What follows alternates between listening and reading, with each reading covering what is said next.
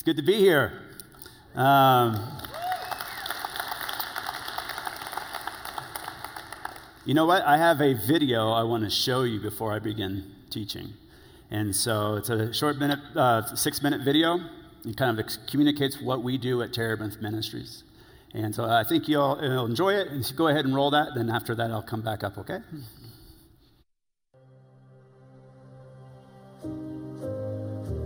In 1991, one evening when I was walking from our village, coming back to town, on my way I happened to meet two soldiers. And uh, during that time is a time when there were serious war going on in northern Uganda. And uh, so many people were being abducted by soldiers. So many people were mistreated. The officer ordered his escort to shoot at me. I realized that they were determined to kill me when I began to run, the escort started firing at me. But by the grace of the Lord, I escaped. And from that time on, I knew that God really had planned for me. I committed my life to walk with the Lord as my Lord and Savior. What I have come to realize is that so many people have got similar stories to that of mine. So many people are desperate. So many people are looking for hope in Christ. There were few churches at this time. So many people were involved in witchcraft. So many people were worshiping trees. They were worshiping mountains. And they realized that all of these things are not going to help. And they turned to Christ for hope.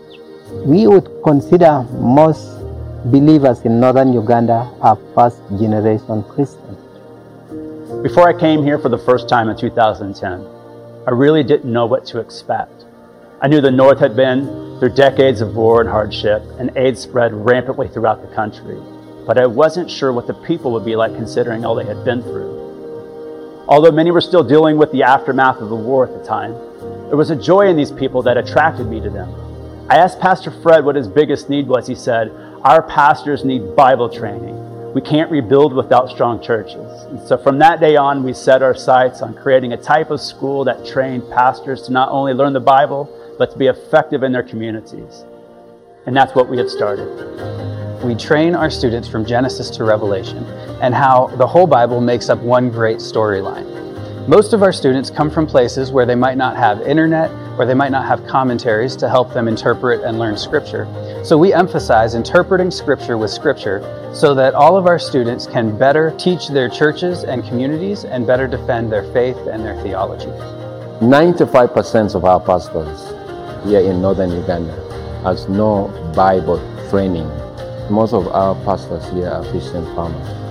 And the salary they get, almost half of it goes to paying school fees for their kids, leaving nothing to care for themselves. Terebinth School of Discipleship is here to remove that obstacle. We feed them, we lodge them, and give them stipend to support their family when they are here.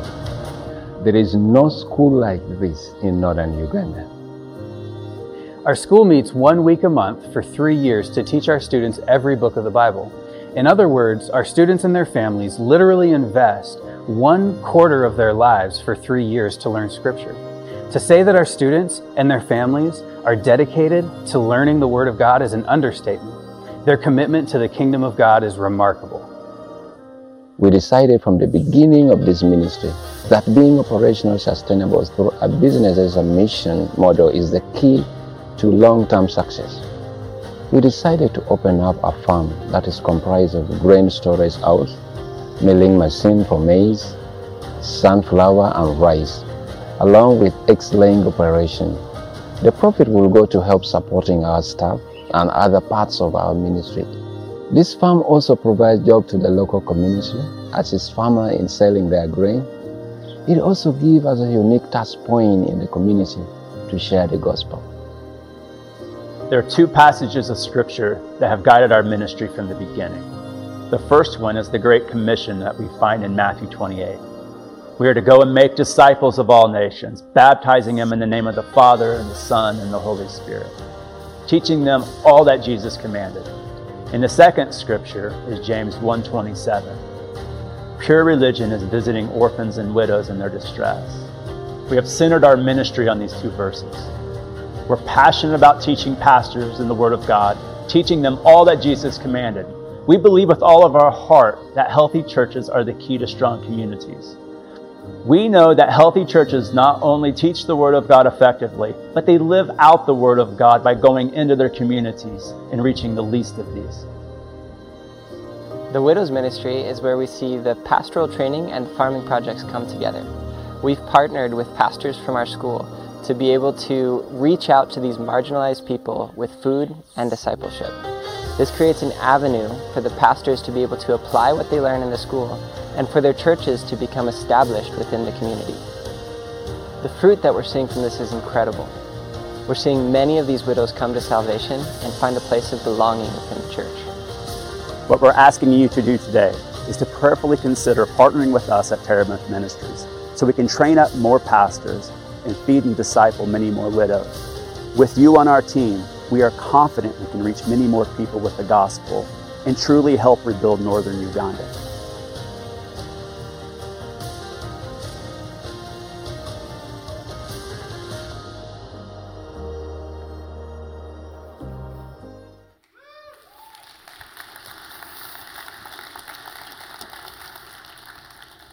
Thank you for that. Um, so, this is new for me. I'm not a technology guy. Um, but if you text Uganda to 66866, so go ahead if you want and pull out your phones if you don't mind and see if this thing works. Text Uganda to 66866 and you'll start receiving our newsletters on a monthly or so basis. But also, you'll receive a seven day devotional we put together for you uh, for anybody that signs up. And it's free, and it kind of uh, like walks you through some of the stories that are on the field and then put some scripture to it so you can be encouraged you know how to pray for Uganda and just encourage you throughout the day. So if you don't mind, if you'd like to do that, I would love to have you um, be a part of our newsletter. Um, and what happens is, is once you do it, then I'll ask you for your email address. You put your email address in, and then um, they'll confirm it. And so today, and tonight is, and actually, it's a unique time for us here at Terebinth Ministries because I have some visitors I would really like you guys to meet. Um, I'm not out there on my own. When I went out there to Uganda, uh, I knew I had a Ugandan team, but I didn't have a missionary team. And God just pieced these things together. And so we have uh, three families total and then two single people. And it just so happens I have some of those people here today. And so if you guys could come up, our families here.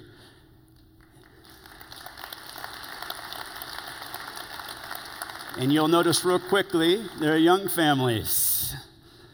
And this is John and Kristen. You might recognize John in that video. He's the director of our school.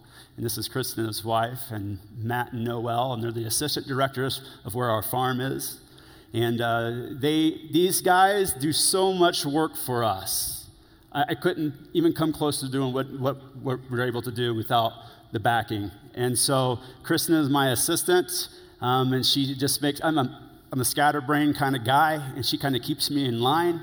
And uh, she's a kind of catch all. I needed an accounting uh, person, and she just went on YouTube and tried to figure out accounting, and she did it. Uh, that's the type of person that she is, right? And so she's just kind of, she'll write the newsletters and she'll send them out, and she just does so much for us and helps us out. And John, again, he's just rock solid. He's our, um, our director of our school, and this has just done a wonderful job of helping out. And Matt, Noel, they're out there in the bush. That's what we call it, out in the village. And they are living out there. I think you guys have had malaria at least five times, if not more. Um, I think they like getting it. I don't know. Um, but it's just what happens out there and uh, they take the medicine as much as they can, but still it, it comes. And so she just had a baby, literally a week ago. Name is Charlotte. JJ here is being adopted, and they were supposed to be on furlough quite a while. Go ahead and wave, JJ. Go ahead and wave. And uh, it just kept getting delayed and delayed. and just be praying for them as they are going through that process. We're also going through our process as well as a family, um, but they just got here two days ago. So jet lag like crazy right now. Um, and so Matt and Noel have been back here so she could have a baby. She had a baby in Uganda before and it was a C section, and she didn't want to do that again. And so she came back for that. And so normally we don't have this many people back home on the missionary team because um, we got to make sure things are going along, but that's just the way it worked this year. And so just so you know, I'm not alone.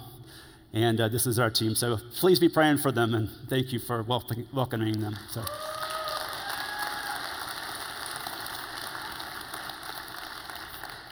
Well, it's been a crazy year for us, just like it has been for you.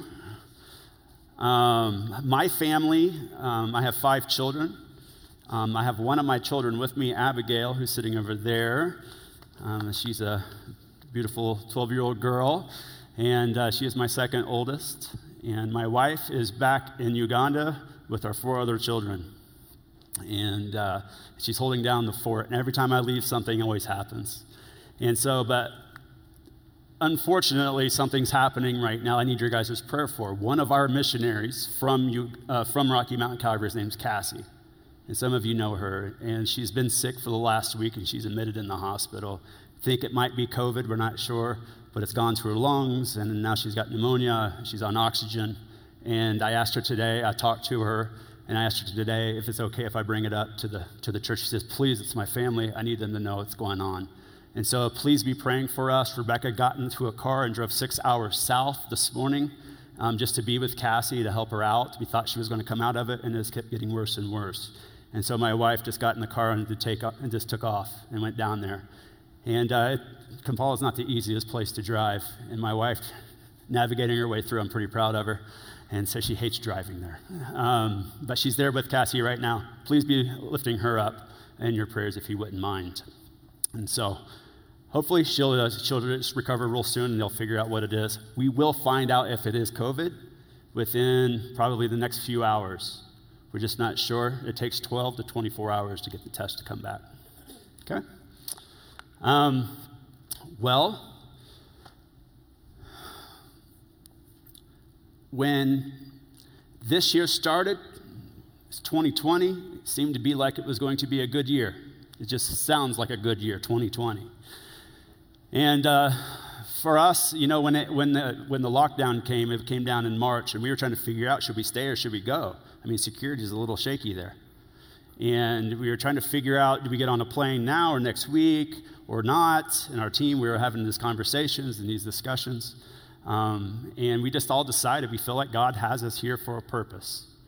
Um, and we need to be going through this with Him. We just didn't know what was going to come.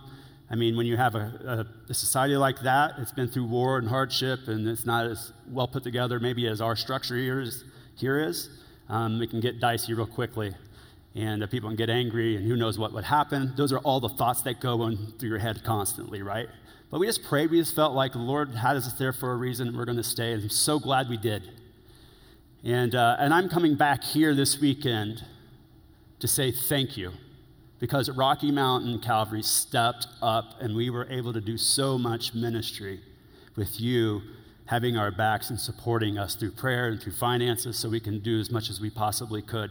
Um, our school shut down and we were trying to figure out, well, what are we going to do? I'm not going to sit around. And so we're like, well, there's a lot of people right now that feel um, maybe scared, fearful, a lot of uncertainty.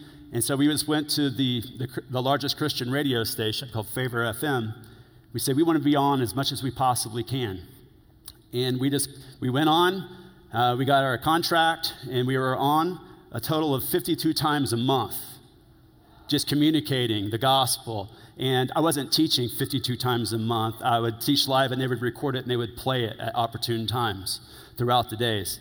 And it was remarkable, the response. I just didn't understand what kind of uh, response we would get.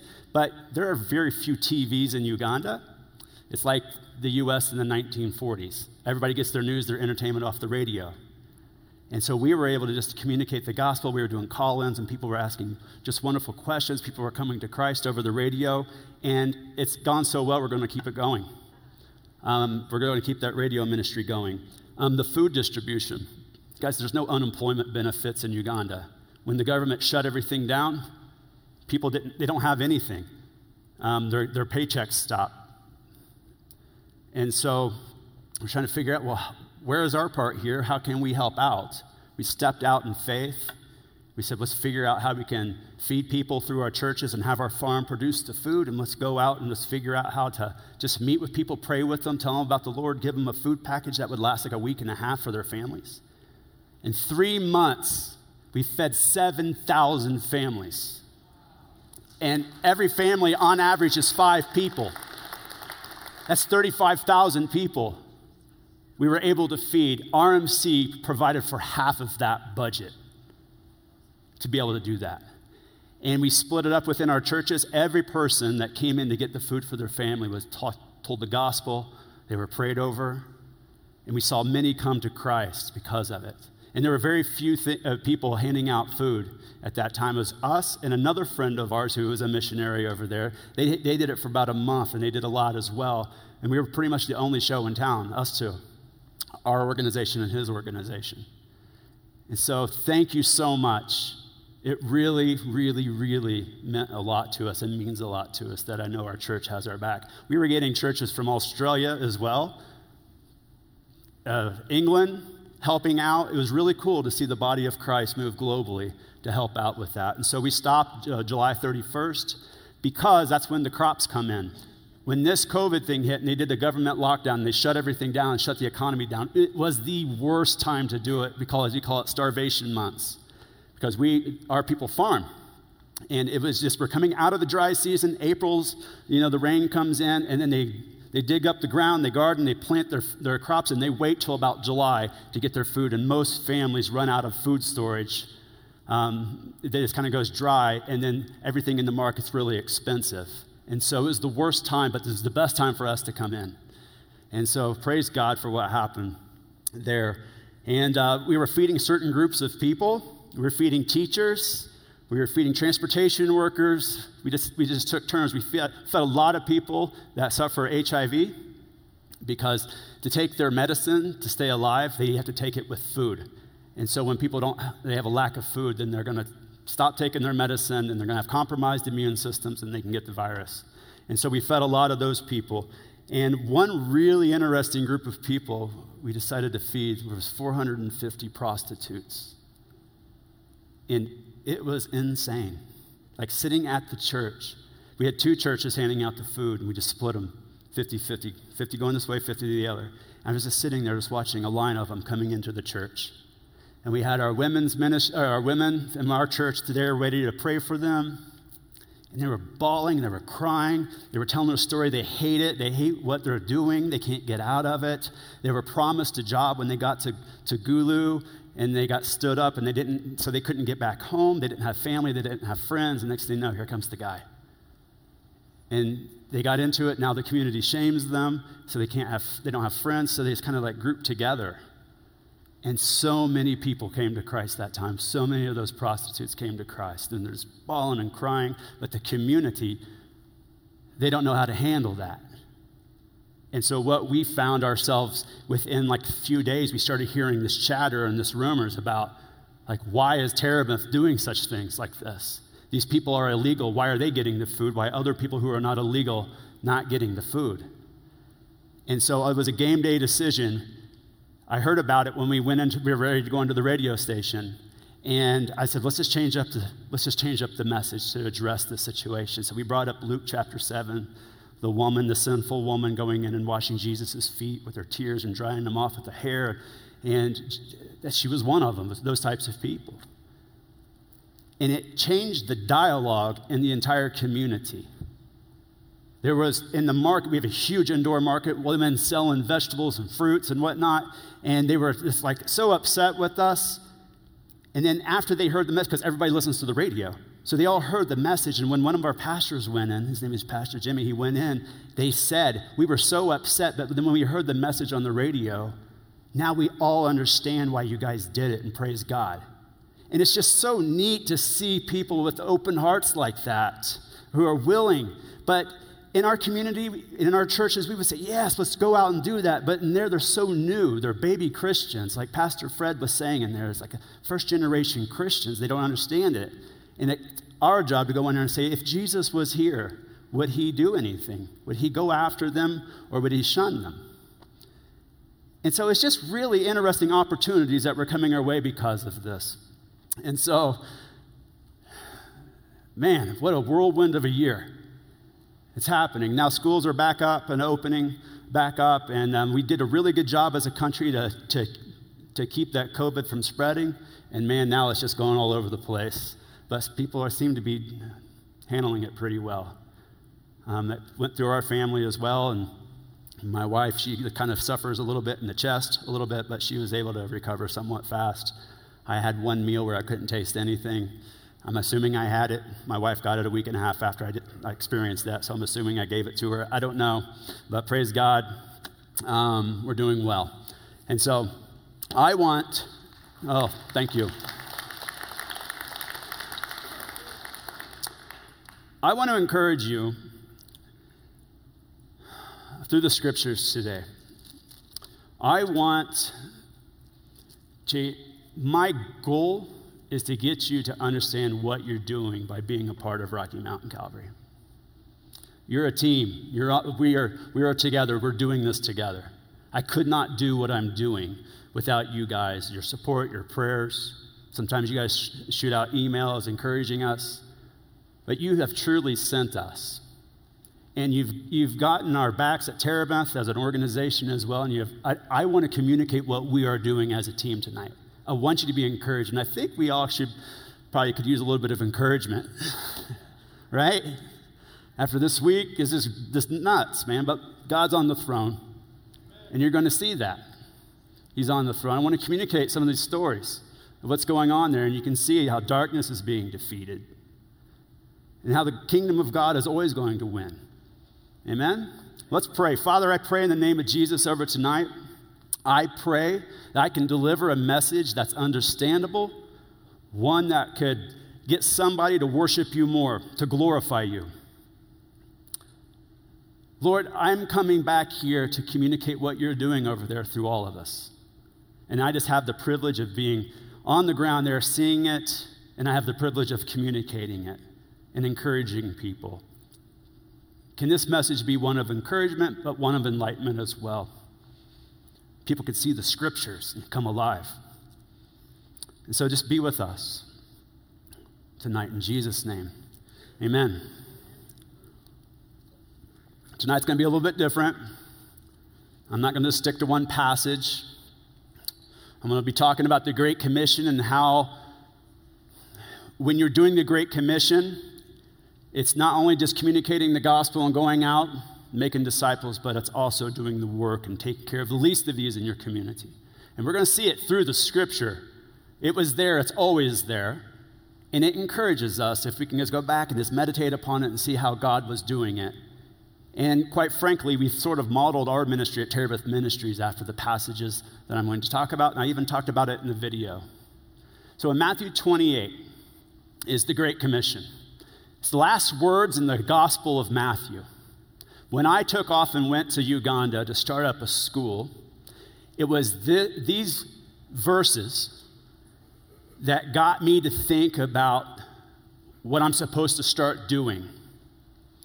And so, if you want to just turn there real fast,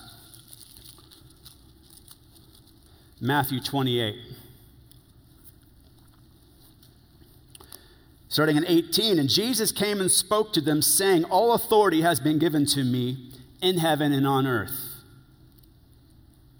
Go therefore and make disciples of all nations, baptizing them in the name of the Father, the Son, and the Holy Spirit, teaching them to observe all things that I have commanded you. And lo, I am with you always, even to the end of the age.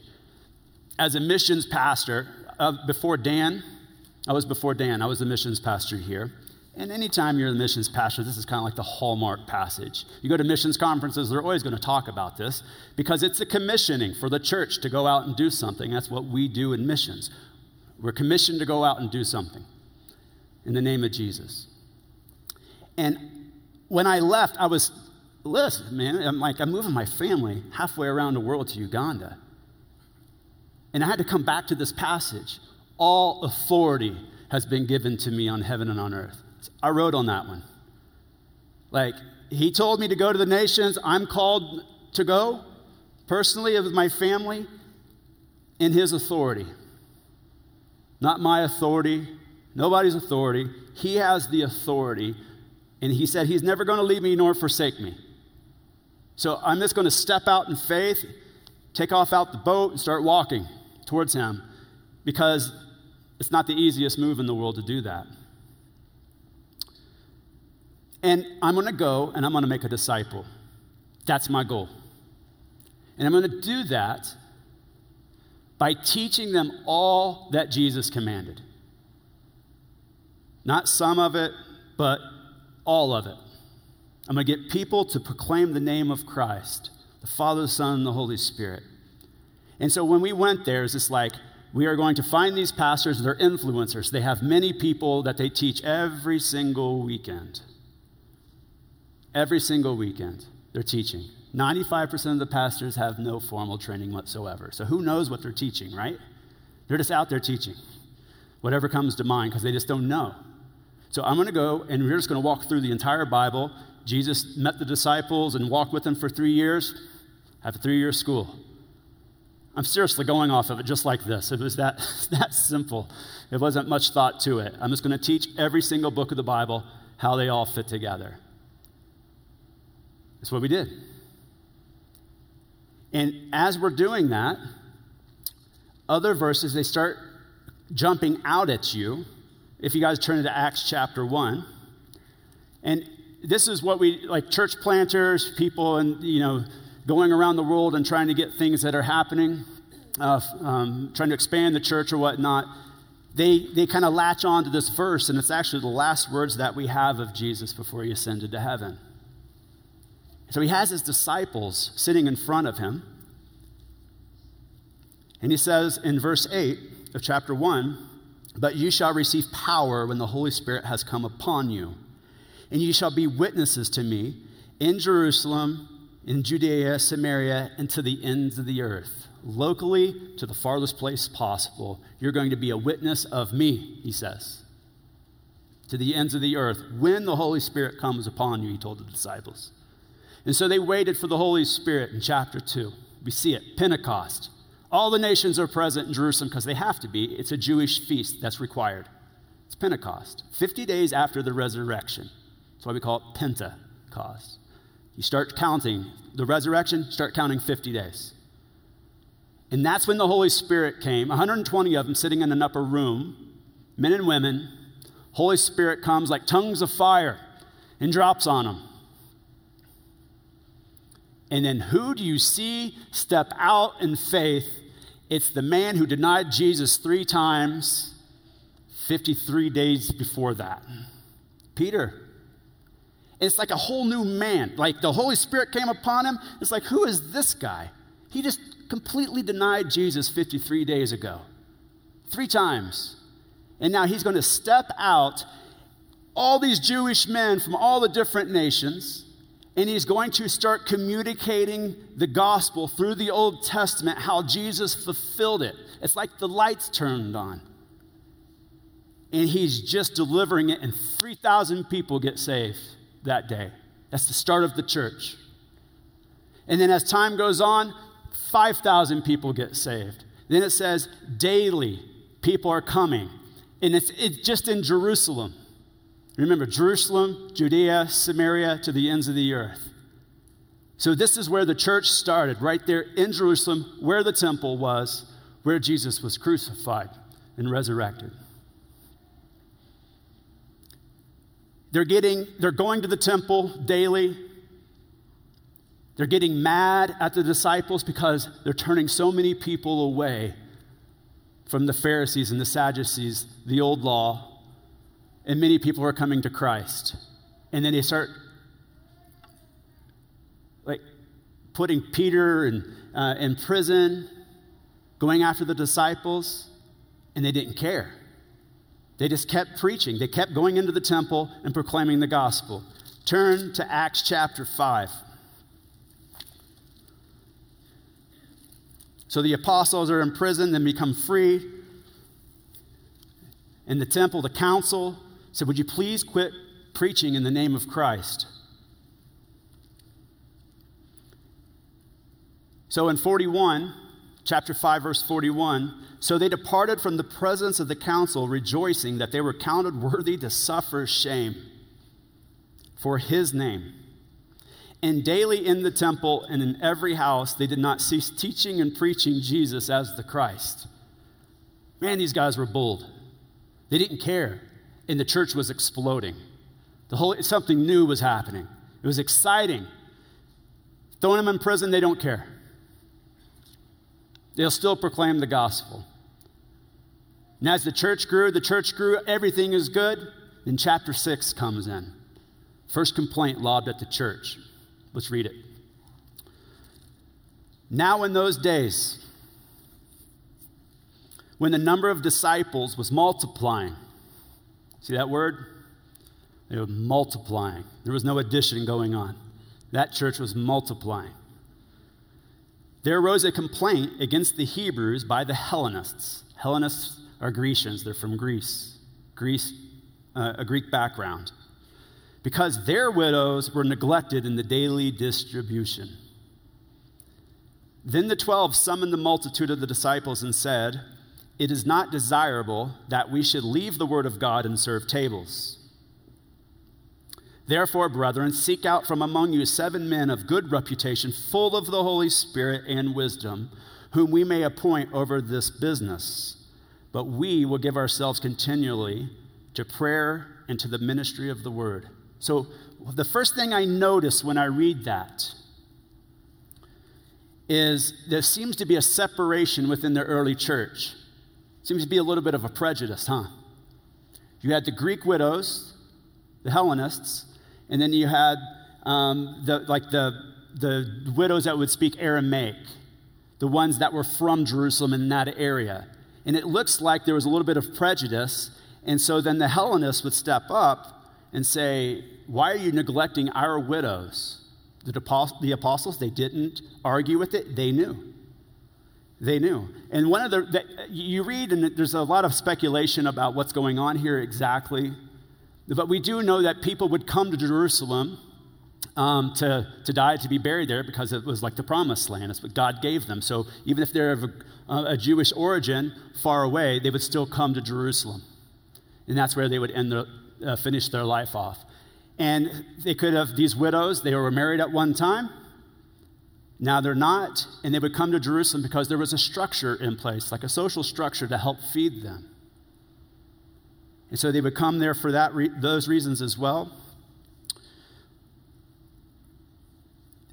What's interesting when you read this, it so- kind of sounds like when you first read it, the apostles were almost too good for this, right?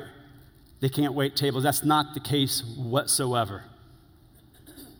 They were kind of in the same dilemma of, of Moses in chapter 18 of Exodus when he was just taking on all the counseling and he's leading the children of Israel through the wilderness. And then Jethro, his father in law, comes in and says, You can't do all of this.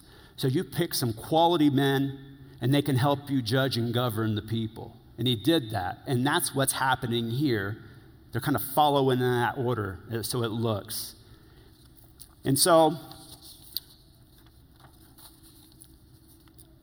these New Testament Christians, these apostles, were taking over a ministry for widows. Widows were coming to them. Why were they coming to them? Why were they having to feed the widows? That's an important part here. Because what we're going to see is this was an Old Testament thing that God wanted the children of Israel to do, but it carried over into the New Testament church, meaning we should pay attention to it. There's some things in the Old Testament that don't carry over. Like you can eat shrimp all day long now. You can eat a cheeseburger, bacon, amen? But when it comes to the usually the social justice things of taking care of people, loving your neighbor as yourself, taking care of the least of these, oh, Jesus doubled down on it. And it's a mark of the church. That's what we do. And they were so busy, the church was exploding so fast they just could not handle it and they needed to set it up. They needed to have strategy and they picked some men full of the Holy Spirit to do this. So, what I'm going to do is I'm going to take you back into the Old Testament and kind of walk through some scriptures with you that these apostles knew well. And you can see the heart of God for these groups of people the widow, the fatherless, and the immigrant or the stranger in the land. And so I'm going to start, I'm going to, what I'm going to do is I'm going to, I got to think six slides, six Old Testament scriptures. There's more than six. I just put six up, the ones I wanted to use so you can kind of see. So you're not flipping through. If you want to flip through, you're more than welcome to. But I'm throwing them up there for you. And what you're going to see is the first, the first verse is Exodus chapter 22. Now, let me set the stage for you. Exodus 22, in this, this area, is when Moses takes the children of Israel out of Egypt and into the promised land. They had been slaves for 400 years. They've been beaten up. They have been following a horrible ruler, Pharaoh. They're treated as slaves. It was hard living. And then when Moses brings them out of that and brings them into the wilderness, he goes up on Mount Sinai Guess on what day? Pentecost. On Pentecost. And God speaks to him. God speaks to him. And he comes down with the rules. How do these people who have been slaves for 400 years interact with the one true God? And God wants them to take these rules, these laws, because it strengthens their community and it glorifies Him and he creates this covenant with them. It's like a handshake. God is making, doing a handshake with these people, making this covenant. We call it the Mosaic covenant or the Sinai covenant. And when Moses comes down, famously, he comes down with what? The Ten Commandments. But he also has some other things he comes down with, and he's going to start talking about them going into 21 through 24, chapters 21 through 24. And in this covenant, this is what he says You shall neither mistreat a stranger nor oppress him, for you were strangers in the land of Egypt. You shall not afflict any widow or fatherless child. If you afflict them in any way, and they cry out at all to me, I will surely hear their cry. Like, there are these special types of people he has compassion for, and he wants his chosen people to look out for the stranger, the widow, and the fatherless. They're like VIPs to God. And this is a call that Israel was to, to, um, to go after and maintain this order here, because if they cry, God hears it, watch out. Okay? Deuteronomy chapter 14, 28 through 29. This is a really interesting passage to me.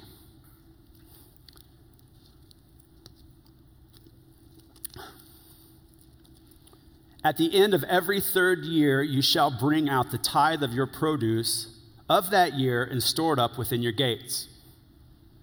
And the Levite, because he has no portion nor inheritance with you, and the stranger and the fatherless and the widow who are within your gates may come and eat and be satisfied, that the Lord your God may bless you in all the work of your hand which you do. So here's the Levite, God's special people who are ministering in the tabernacle for the people. I mean, they're so set apart, they're so fortunate, they're so close to God, and they're, they're not given land, they're given this relationship with God It's so unique. Everybody respects the Levite because they're the priests. They're special people. And, and every third year, all the nation of Israel, all of them, would, on the third year, they would tithe their produce and store it in the storehouse so the Levite could go and get his food. But as the Levite would be standing at the storehouse door, who was next to him? This widow, the fatherless, and the stranger sitting at that door next to that Levite, the priest. So interesting to see God's chosen people, and right next to them are these people, the least of these and they're getting that same blessing of the Levite sitting there. And the people of Israel would provide for them as they provided for the Levite. In Deuteronomy 24 17, he tells the children of Israel, You shall not pervert justice due to the stranger or the fatherless, nor take a widow's garment as a pledge, but you shall remember that you were a slave in Egypt, and the Lord your God redeemed you from there. Therefore, I command you to do this thing. Do not dare cross a widow and steal from her or the fatherless. You defend them. And you do it because you were once fatherless. He wants the children of Israel to put themselves in the same position when they were fatherless in the, in, in the land of Egypt for those 400 years. So, how do you think this worked out for Israel? I could just tell you it's not very good. So, as time went on, hundreds of years goes by. After King David, after Solomon,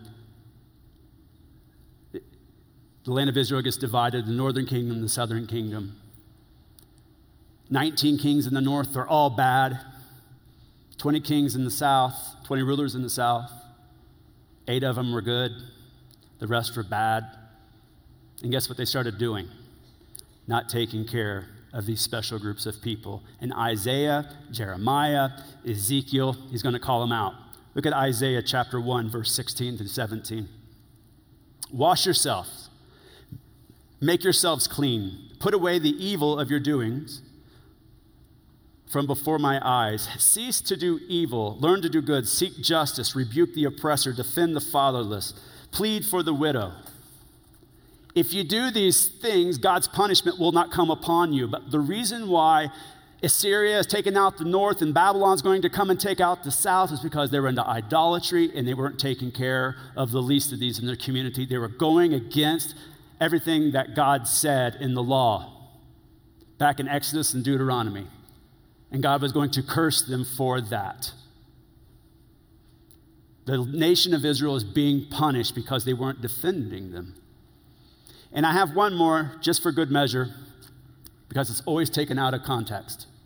Malachi 3 9 through 10. For you have robbed me. God's telling Israel, You have robbed me. You have stolen from me, even this whole nation. Bring all the tithes into the storehouse, that there may be food in my house, and try me. And another version might say, Test me.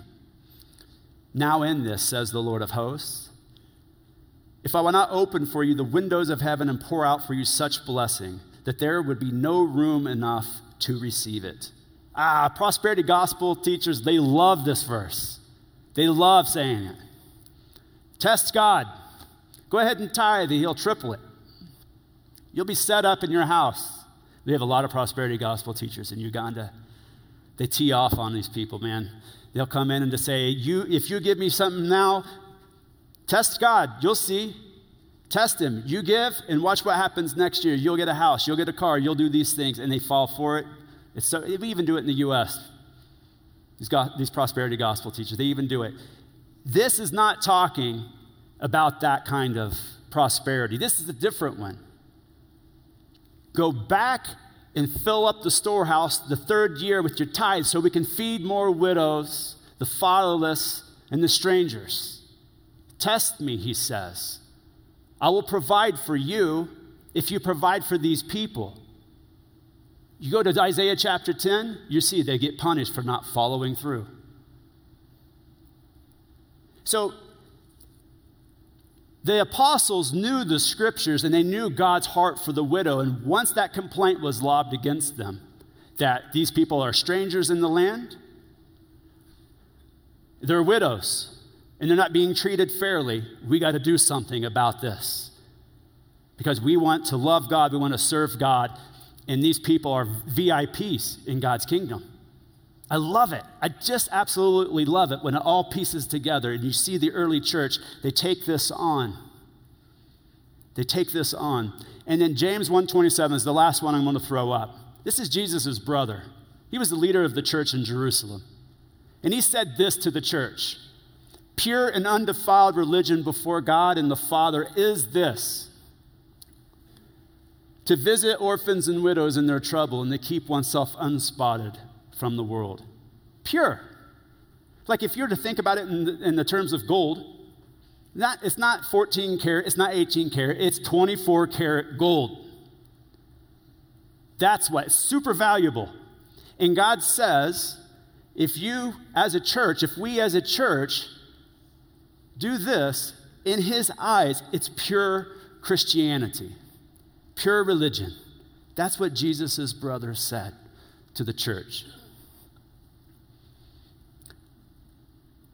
So when we started our ministry, it was go teach the pastors to know the entire Bible so they understand the heartbeat of God, and let's get them to train their churches and go out.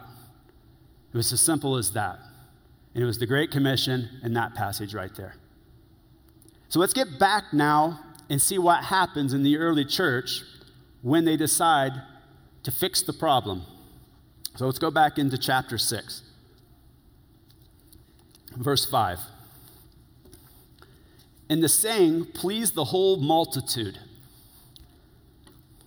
So the multitude, they went out and they picked seven men full of uh, the Holy Spirit, good reputation, well known, and it pleased the multitude. They chose Stephen, which you'll see in the next chapter, the first martyr of the church, a man full of faith in the Holy Spirit. Philip, you'll see him after, after Stephen go out to Samaria and then lead the Ethiopian eunuch to Christ. Then Prochorus, Nicanor, Timon, Parmenius, and Nicholas the proselyte from Antioch, whom they set before the apostles, and when they had prayed, they laid hands on them. They didn't pick just your average people, they picked the best they had among them to take care of this group of people, these widows. Men full of wisdom, full of the Holy Spirit. Everybody appreciated these men. They were valuable to the apostles. But yet, so many times, the communities, they won't see the widow or the fatherless as valuable, so they will never throw the best resources at them. But the apostles understood God's heart for this group of people. So they picked the best men to oversee this ministry. So as they come to the tables and they receive their food, they know how to handle them all. And then the word of God spread. And the number of disciples multiplied greatly in Jerusalem. And a great many of the priests were obedient to the faith. Because they did this and the widows were being taken care of, it says the disciples multiplied greatly. And if you know my teaching, you know I always pick out these types of words. They're, they're using that word so you understand the significance. Not, it wasn't a small multiplication, it was a great multiplication. When the community saw the teaching of, the, when they heard the teaching of the word and they saw it in action, the church exploded, it expanded. And what's really interesting that we see here is the priests in the temple came to faith. And how many of them? many of the priests, a great many of the priests. Phenomenal to me. It, to me, what it brings back a teaching that Jesus did on the Sermon on the Mount when he's saying, Be the light of the world. He said, Let your light shine before men so they see your good works, so they may glorify their Father in heaven. And that's what's happening here. And many people are coming to Christ because of what they're doing.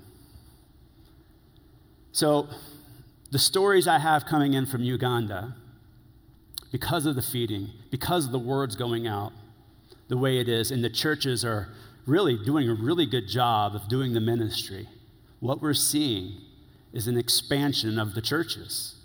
Our churches had to go into small groups, and next thing you know, from 10 small groups to 30 small groups within several months.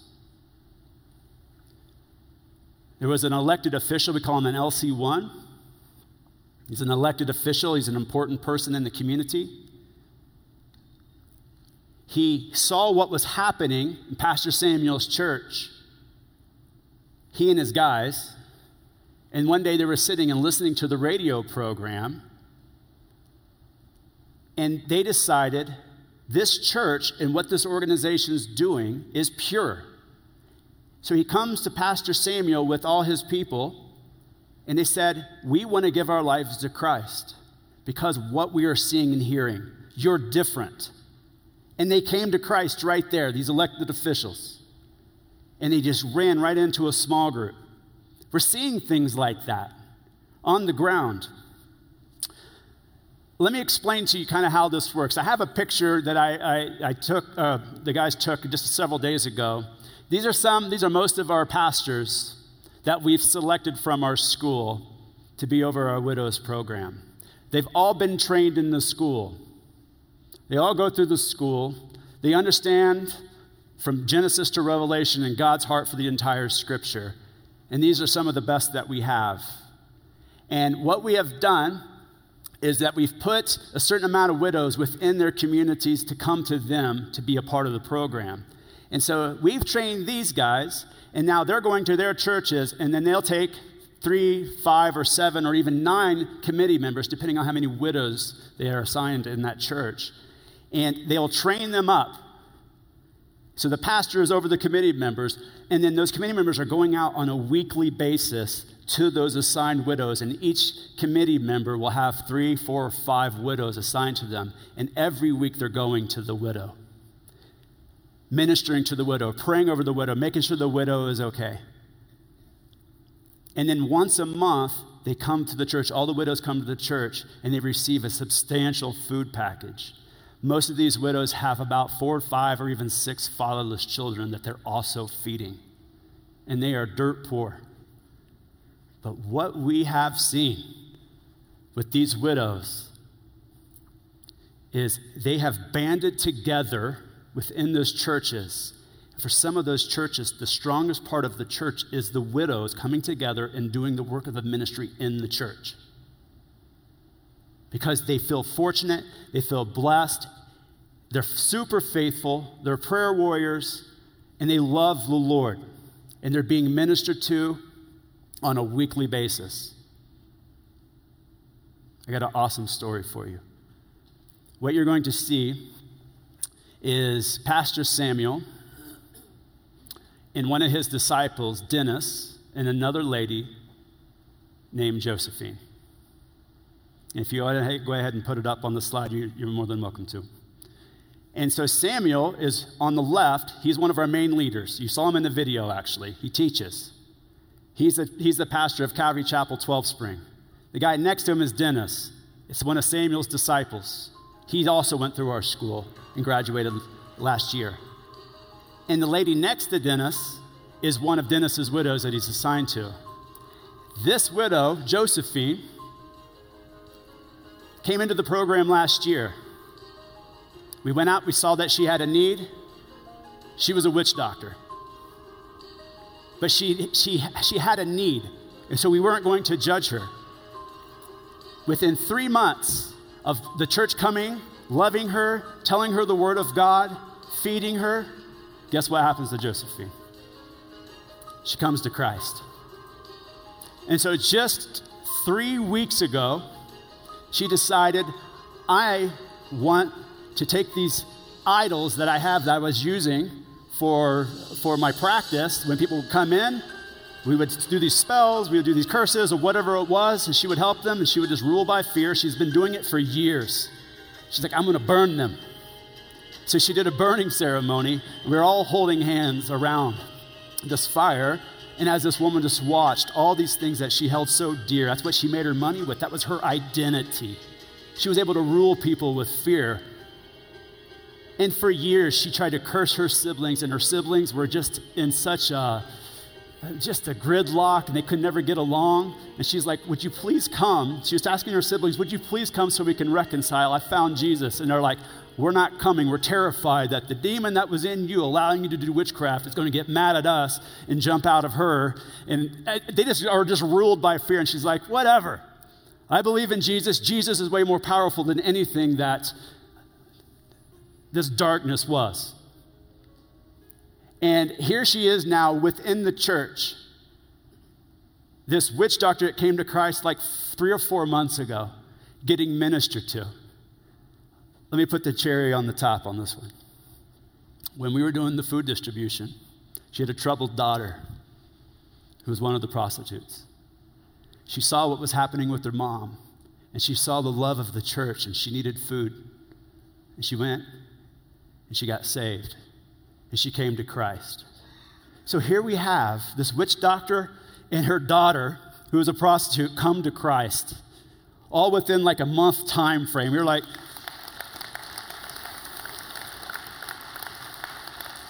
this is the exact reason why I moved to Uganda right there. And I have to come back and just scream it to you what's happening over there. Now, this is a spectacular story. It's not like I have witch doctors all over the place coming to Christ. I don't want to say that. But there are hurting people all over the place that need to know Christ.